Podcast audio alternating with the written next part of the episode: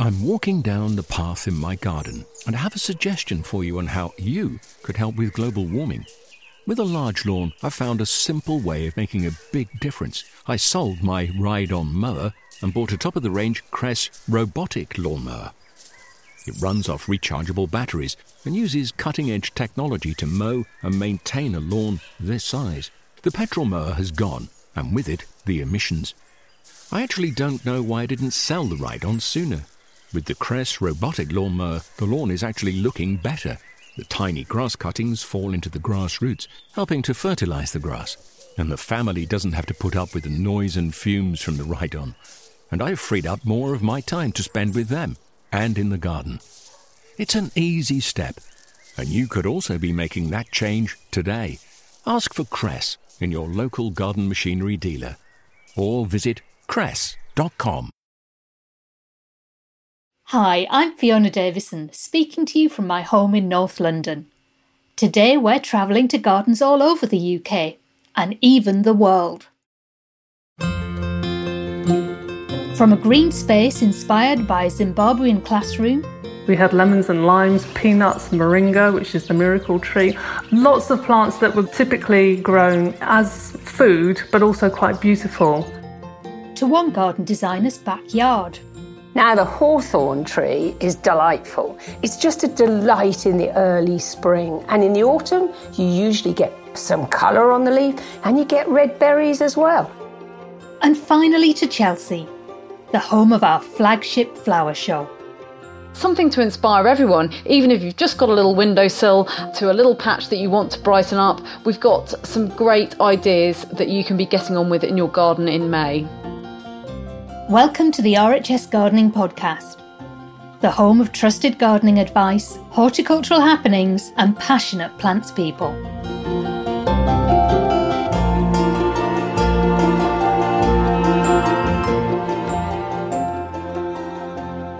Last year, designer Jilayne Rickards transported RHS Chelsea Flower Show visitors to southern Africa. While often known for its diverse wildlife and dramatic landscapes, she wanted to put Zimbabwe's flora centre stage. The garden was a small slice of Zimbabwe put into central London. And I really wanted to bring the vibrancy and the positivity of that area into Chelsea. So we grew okra, taro, turmeric, papaya, guava. We had a hugely beautiful mature orange tree, which is just beautiful as the sort of focal point. So the garden was called Giving Girls in Africa a Space to Grow, and it was for a charity called CAMFED, which is the campaign for female education, which I'm very passionate about. They support vulnerable girls in sub-Saharan Africa and keep them help to keep them in education. We used um, real life stories to demonstrate CAMFED's work within the garden. So I went to Zimbabwe and I visited a school there.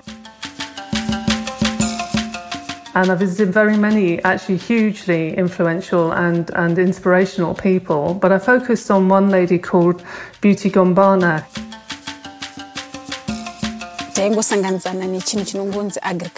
Growing up with my mother and father, I would always come across agriculture and planting. I ended up having a passion for planting and horticulture. Our father worked and our mother was a subsistence farmer. She was able to sustain us as a family. But challenges arose when my mother passed away. My mother died when I was nine years old. Nine years old then baba vakazoshayika futi ndine 14 years then my father passed away when i was 14 years old we were then a child-headed family. We were now taking care of each other. I did not write my final exams due to financial constraints. There was no one who could help me pay my fees. I had to drop out of school. So I had to drop out of school. She had been supported by CAMFED and finished her education. And from there, she had set up her own farming business and she had got herself out of poverty and she lifted her family out of poverty. Ndakadzidza about climate smart agriculture. I learned about climate smart agriculture and drip irrigation system. then i learned to grow fortified beans that are rich in iron and zinc. they help us feed the community at large. i also grow orange maize which is fortified like the beans. now i am able to employ other people in the community I can now support other students at school because of the profit that comes from my business. Apart from my business, I want to be a role model in my community. I want to inspire and motivate others.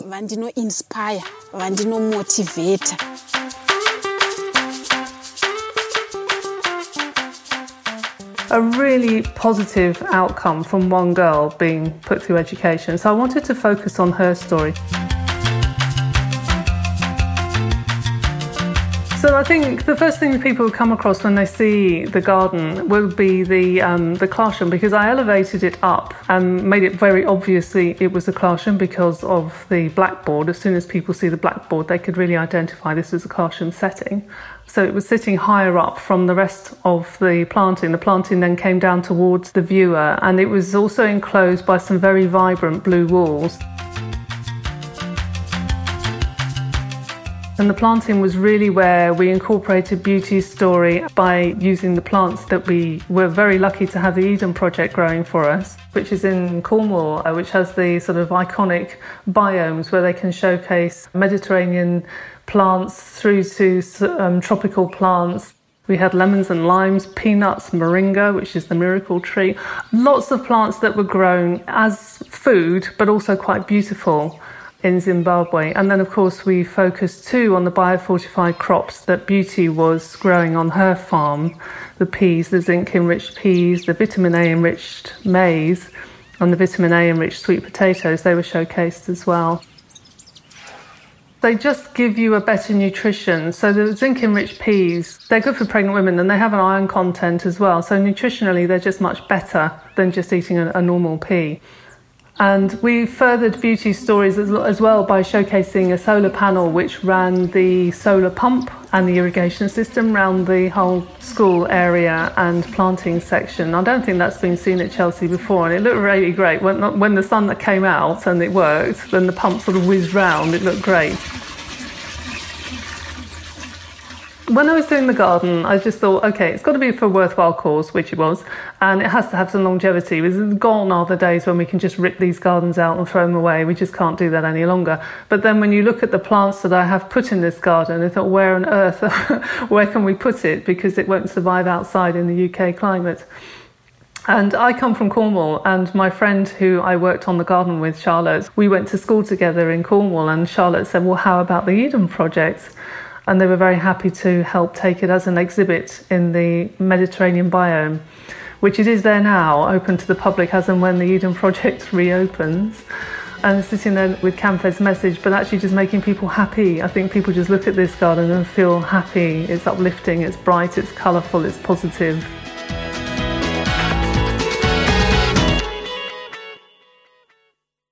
Jilayne Rickards on her 2019 Chelsea offering. We'll be heading back to the iconic show later in the programme as we unveil the unique 2020 plans. Collaborating and sharing knowledge is one thing as gardeners are very keen on. A day doesn't go by where I haven't learnt a tidbit of useful information. As the head of RHS Libraries, I get to see this in action on a bigger scale too. Last year we had over 80,000 visitors to our libraries, and we support learners at every level with people inspired to look for new and colourful gardening books, right the way to our Masters of Horticulture, where people are writing dissertations and really doing in depth research. And I really love to learn myself. Over the last few weeks, I've really enjoyed speaking to our horticultural advisors about various gardening issues, and it seems like our listeners feel the same way too.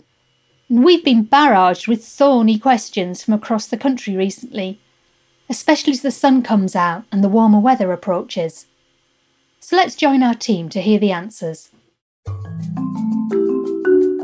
Hi, I'm Leigh Hunt, Principal Horticulture Advisor at the RHS. And today for the session, I'm joined by Jenny Bowden and Nikki Barker, both horticultural advisors with me in the team. And our first question comes from B. Duncan from London.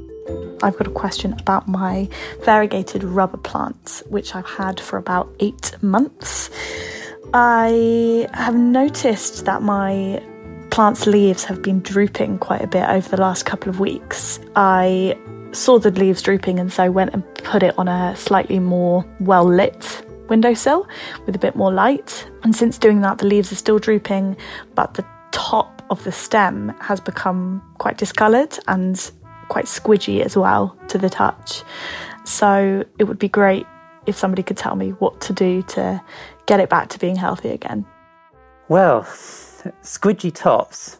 Nikki, do you think she should be concerned about that? I, I always think that squidgy tops are something to be concerned about, really. It's probably why it isn't growing because the top bud is essentially dead or dying, which could be caused by over or underwatering or a combination of the two if the person who left the message uh, were able to knock it out of its pot and investigate the roots, they may well find that there are quite a few soft roots and you can potentially clear those away and see if there's any white roots. White roots are good, that's what we need to see. If not, then perhaps replacement might be the best option, to be honest. Our next inquiry comes from Barbara Brown via email, and it's a nice short one.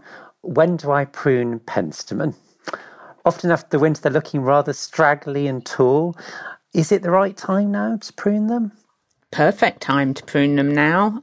We certainly had a bit of a frost here last night. I say frost, it went down to about freezing the forecast now is for the nights to just get warmer and warmer. So it's a really good time to cut down penstemons to all that new growth that they'll be producing towards the base of the plant.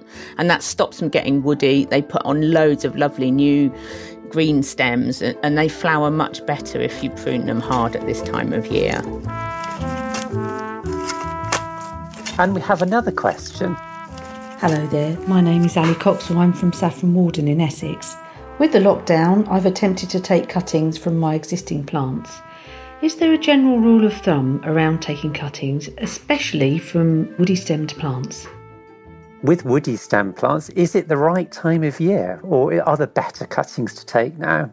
It very much depends on the plant, doesn't it? But I think if your plants are, still quite woody and only just producing new growth, it isn't the right time of year to be taking cutting material. There may be the type of plant like cornus, buddleia, even things like that, that take really well from hardwood cuttings, which you would tend to do in the winter.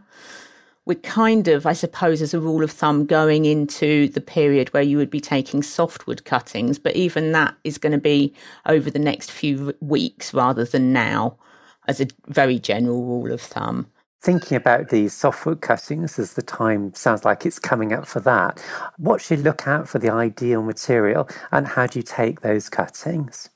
The ideal material is usually would be looking for something, again, it very much depends on the plant, but something that hasn't got a flower bud.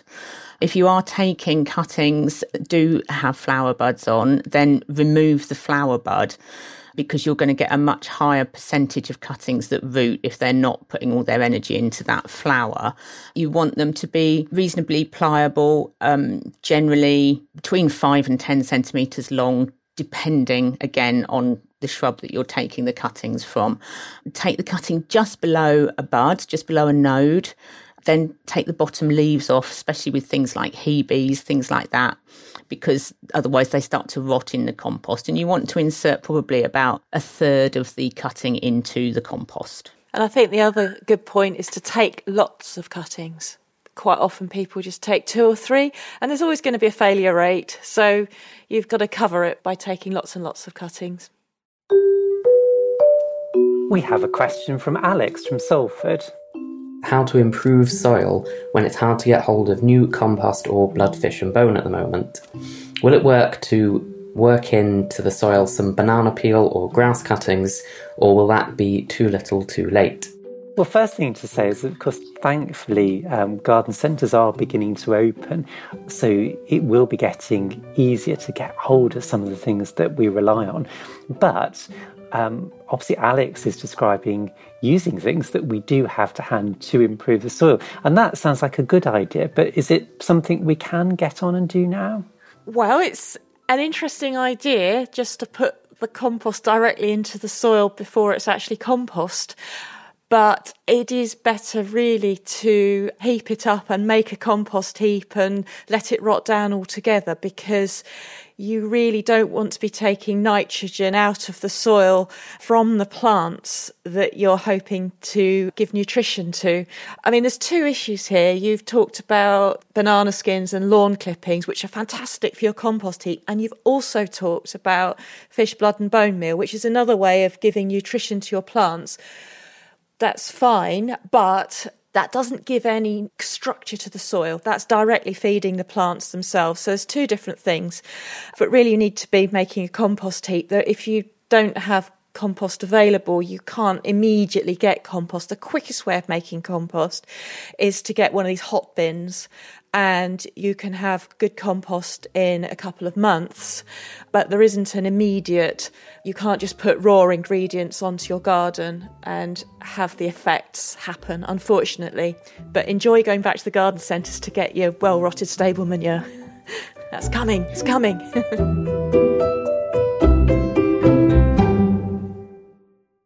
if you'd like to have our experts puzzle through your plant based problems, it's very easy to do. You just ask a question using a voice recording app on your phone and email it to us to podcast at rhs.org.uk.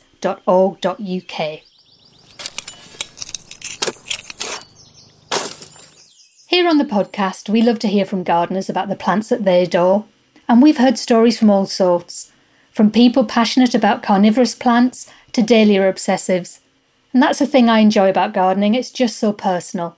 For our next guest, her love affair with one special plant started when she was a girl. My name is Sarah Eberle. I'm a landscape architect and garden designer, and the plant that I love is the hawthorn tree. The hawthorn tree is delightful. It's a small tree, so it's really easy for small gardens or, you know, you can make a hedge out of it. So because it's small, we can really engage with it. You know, it's not like miles up in the air. I first started a relationship with this plant when I grew up in the countryside and the whole reason I became a landscape architect and a garden designer is because the countryside was our playground. And I used to love going up the lanes and playing in the woods. You know, I was lucky. I was kind of a free for all child, kicked out the door in the morning and back in time for tea and the supper. And, and this tree just fascinated me, really, from fighting it, trying to get through a hedge when it used to bite you with its thorns, to seeing in the spring how it would just burst its leaf and from then on, it's always been that thing I notice. It's always for me that signal, that signpost that, hey, spring and summer is on its way. It's got these wonderful bright green filigree leaves that come out in the early spring, followed by a pure white blossom. But behind all that are these huge thorns. So it's bit of a dichotomy there between how it looks and actually how it talks to you when you grab hold of it. It really is quite a sharp plant.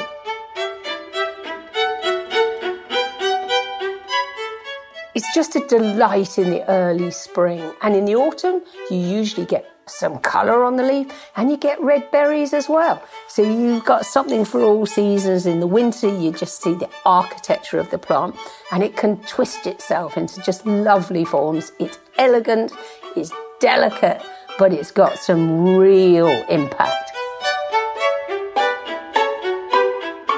The flowers are very simple very, very pure white, very simple, quite small. So the leaves are very small as well and very filigree. So it's delicate. You know, everything seems to be in proportion.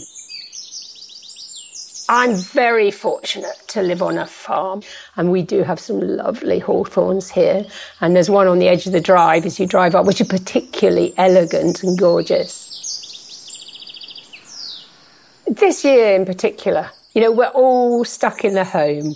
When you go out, everything that you see that is now coming into flower and coming into leaf is going to be that more special. It helps you look forward. It helps you to remain positive. It helps you to understand that life will go on and this will end. And so for those of you who come across one on your walks, you're really going to, you know, really notice it.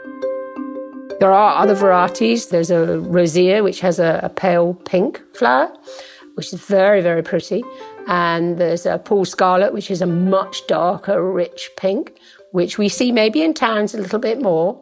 So keep your eye open, they are delightful. Sarah is one of many in the horticultural world that's usually very busy at this time of year. Every year in May, the green fingered greats descend into southwest London to show off the best of gardening. Of course, I'm talking about the RHS Chelsea Flower Show. This year's a little different for obvious reasons. Although, despite being unable to physically visit show gardens in the normal way, there really are other ways we can still be inspired to create magical garden spaces. So we're taking the show online, hosting a virtual edition that'll showcase the best of the event, including top advice from leading garden designers, exclusive tours into celebrities' gardens, and exhibitions on the history of Chelsea Flower Show. Catherine Putsides is the show manager, and she's been very busy putting together this year's online extravaganza.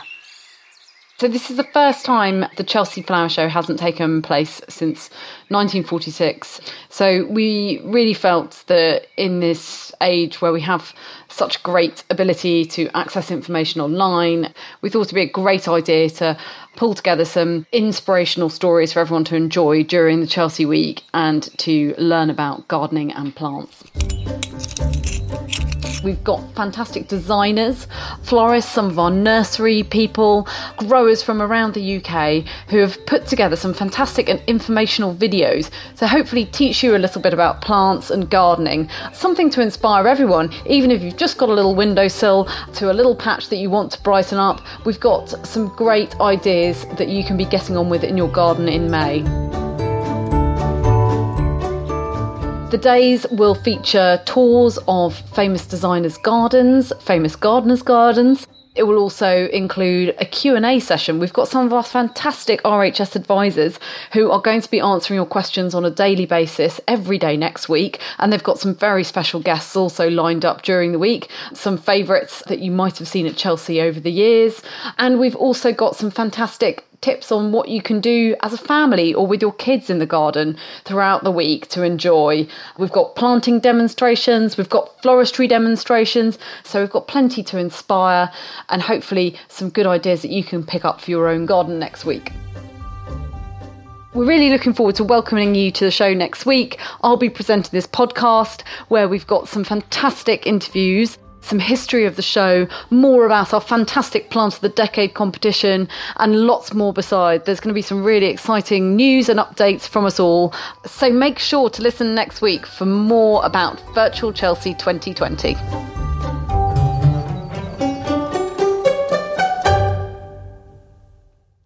The Virtual Chelsea Flower Show runs from the 18th to the 23rd of May. Just go to rhs.org.uk forward slash virtual Chelsea and go and have an explore. And if you're an RHS member, you'll be able to access special content before everyone else on the first day of the show. Just make sure that you've linked your membership to your My RHS online account. Just search My RHS for details. So, what's your favourite Chelsea memory? Mine's an odd one. In the 2013 Chelsea Flower Show, which was the centenary, I was putting on an exhibition in the Great Pavilion when I got the message that the Queen was coming and she was supposed to be presented with a book that we produced on the history of the Chelsea Flower Show with lots of lovely images from our collections, except the book wasn't there. And I had to run around and get to the point where she was going to be presented with the book, with one of the books from the bookshop. And then had to leg it, running behind gardens and dodging between bushes to beat the Queen. And she can really move. And so I was completely out of breath by the time I, I got round there and hid in a bush and had to stick the book out to the president at the time to present the book. So possibly all the Queen saw of me was an arm coming out of a bush with a book in my hand. So that's my top Chelsea memory. I'm sure you've got more dignified Chelsea memories than that. But make sure to listen to next week's jam packed Chelsea special with Catherine. For more details on everything we've talked about today, head to rhs.org.uk forward slash podcast. I'll be back in a few weeks' time, but until then, it's goodbye from me, Fiona Davison.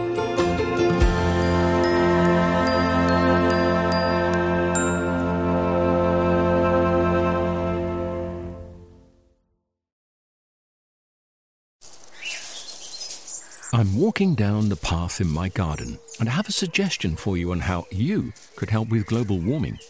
With a large lawn, I found a simple way of making a big difference. I sold my ride on mower and bought a top of the range Kress robotic lawnmower.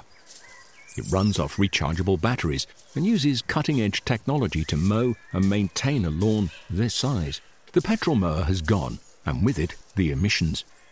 I actually don't know why I didn't sell the ride on sooner. With the Kress robotic lawnmower, the lawn is actually looking better. The tiny grass cuttings fall into the grass roots, helping to fertilize the grass. And the family doesn't have to put up with the noise and fumes from the ride on. And I've freed up more of my time to spend with them and in the garden. It's an easy step, and you could also be making that change today. Ask for Kress in your local garden machinery dealer or visit kress.com. Discover the beauty of an RHS membership all year round. Save 25% off an RHS membership today when paying by direct debit. Prices start at just £55.50. With a membership, you'll gain access to an array of special events at our gardens all year round.